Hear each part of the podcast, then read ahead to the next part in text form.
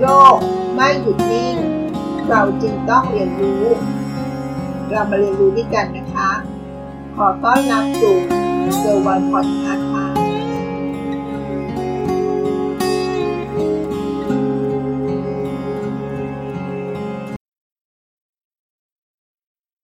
วันนี้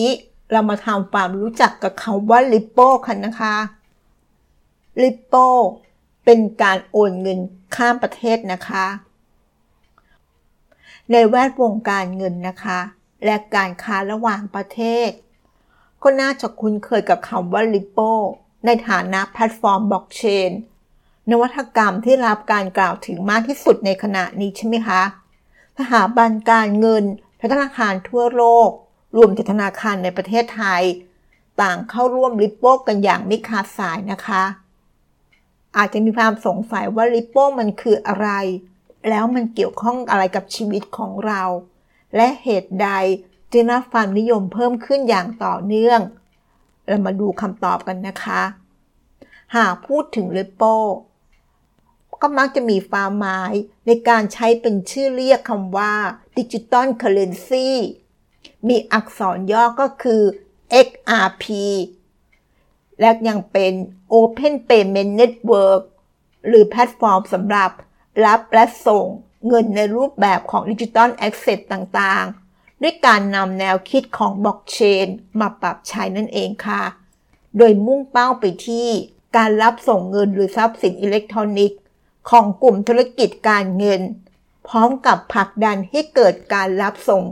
เงินทางอิเล็กทรอนิกส์แบบใหม่ พื่อเป็นช่องทางที่ได้มาตรฐาน ซึ่งทั้งหมดทั้งมวลที่เราพูดถึงนั้น ก็มีเป้าหมายของริปโปคือการสร้างรูปแบบในการแลกเปลี่ยนสินทรัพย์ ให้เป็นมาตรฐานเดียวกันทั่วโลก เพื่อลดต้นทุน ประหยัดเวลา และก็ประหยัดค่าใช้จ่ายส่วนอื่นๆ พร้อมทั้งช่วยให้การโอนเงินข้ามประเทศ ที่เคยยุ่งยาก กลายเป็นเรื่องง่ายขึ้นนั่นเองค่ะ ถือเป็นการสร้างความเปลี่ยนแปลงครั้งใหญ่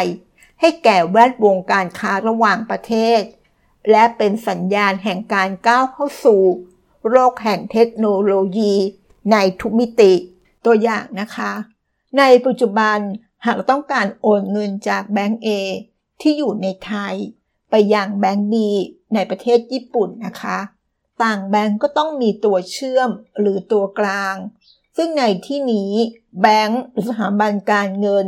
สามารถช่วยในเรื่องของการ settle การโอนเงินได้ โดยตัวกลางนี้อาจต้องมีมากกว่าหนึ่งบริษัทนะคะ เพราะว่าจะต้องมีแบงก์ตั้งเป็นตัวกลางของแบงก์ A และแบงก์ B ที่เชื่อใจได้ค่ะแบงก์ A ก็จะใช้ตัวกลาง X ส่วนแบงก์ B ก็จะใช้ตัวกลาง Y ซึ่งในที่นี้ตัวกลาง X กับตัวกลาง Y จะรู้จักกัน และจัดการเรื่องการเซตเทิลการโอนเงินให้ ปัญหาในปัจจุบันนะคะ เราอาจจะรู้จักการใช้สวิตโค้ดในการโอนเงินต่างประเทศ ซึ่งระบบนี้คือการส่งข้อความหากันระหว่างแบงก์โดยบอกแบงก์ B ว่า แบงก์ A กำลังจะโอนเงินมาให้ พร้อมกับวิธี settle เงินที่โอน โดยที่แต่ละแบงก์ยังต้องมานั่งหาเส้นทาง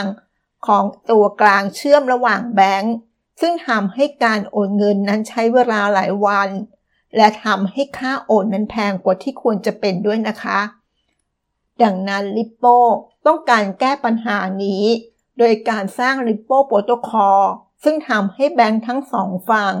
สามารถหาเส้นทาง หรือตัวกลางที่เชื่อมที่สั้นที่สุด สำหรับการโอนเงินระหว่างแบงก์ A ที่อยู่ในไทย ไปยังแบงก์ B ที่อยู่ในประเทศญี่ปุ่น ให้โดยอัตโนมัติ ผลลัพธ์ก็เหมือนกับว่า แบงก์สามารถโอนเงินได้ ไม่ต่างกับการส่งอีเมลหากัน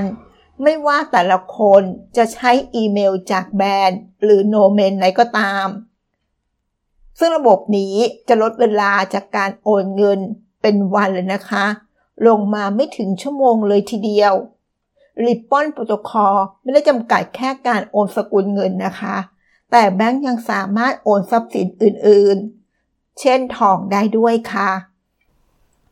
แน่นอนนะคะว่าริปโป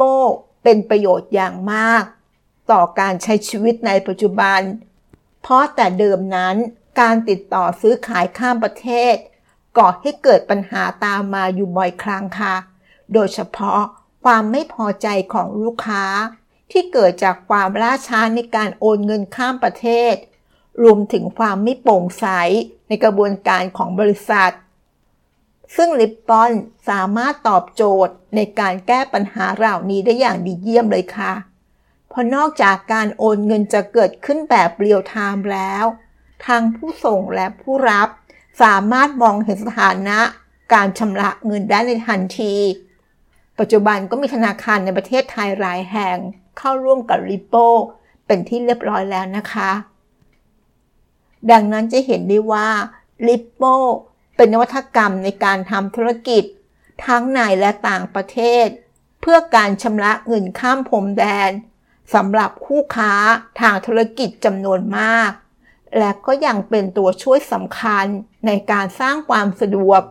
ความปลอดภัย ให้แก่ระบบเปเมนต์ของประเทศไทยอีกช่องทางหนึ่งนะคะ ซึ่งในอนาคตเราอาจจะเห็นการแลกเปลี่ยนซื้อขายกันโดยไม่จำเป็นต้องพกเงินสด ให้ลำบากอีกต่อไปแล้วนะคะ นั่นก็คือเรื่องราวที่มาฝากกันนะคะสำหรับเนื้อหาในวันนี้จะเป็นคลิปสั้นๆ แต่มีสาระและเป็นเรื่องน่าสนใจนะคะ ขอบคุณที่รับฟังแล้วพบกันใน EP หน้า สวัสดีค่ะ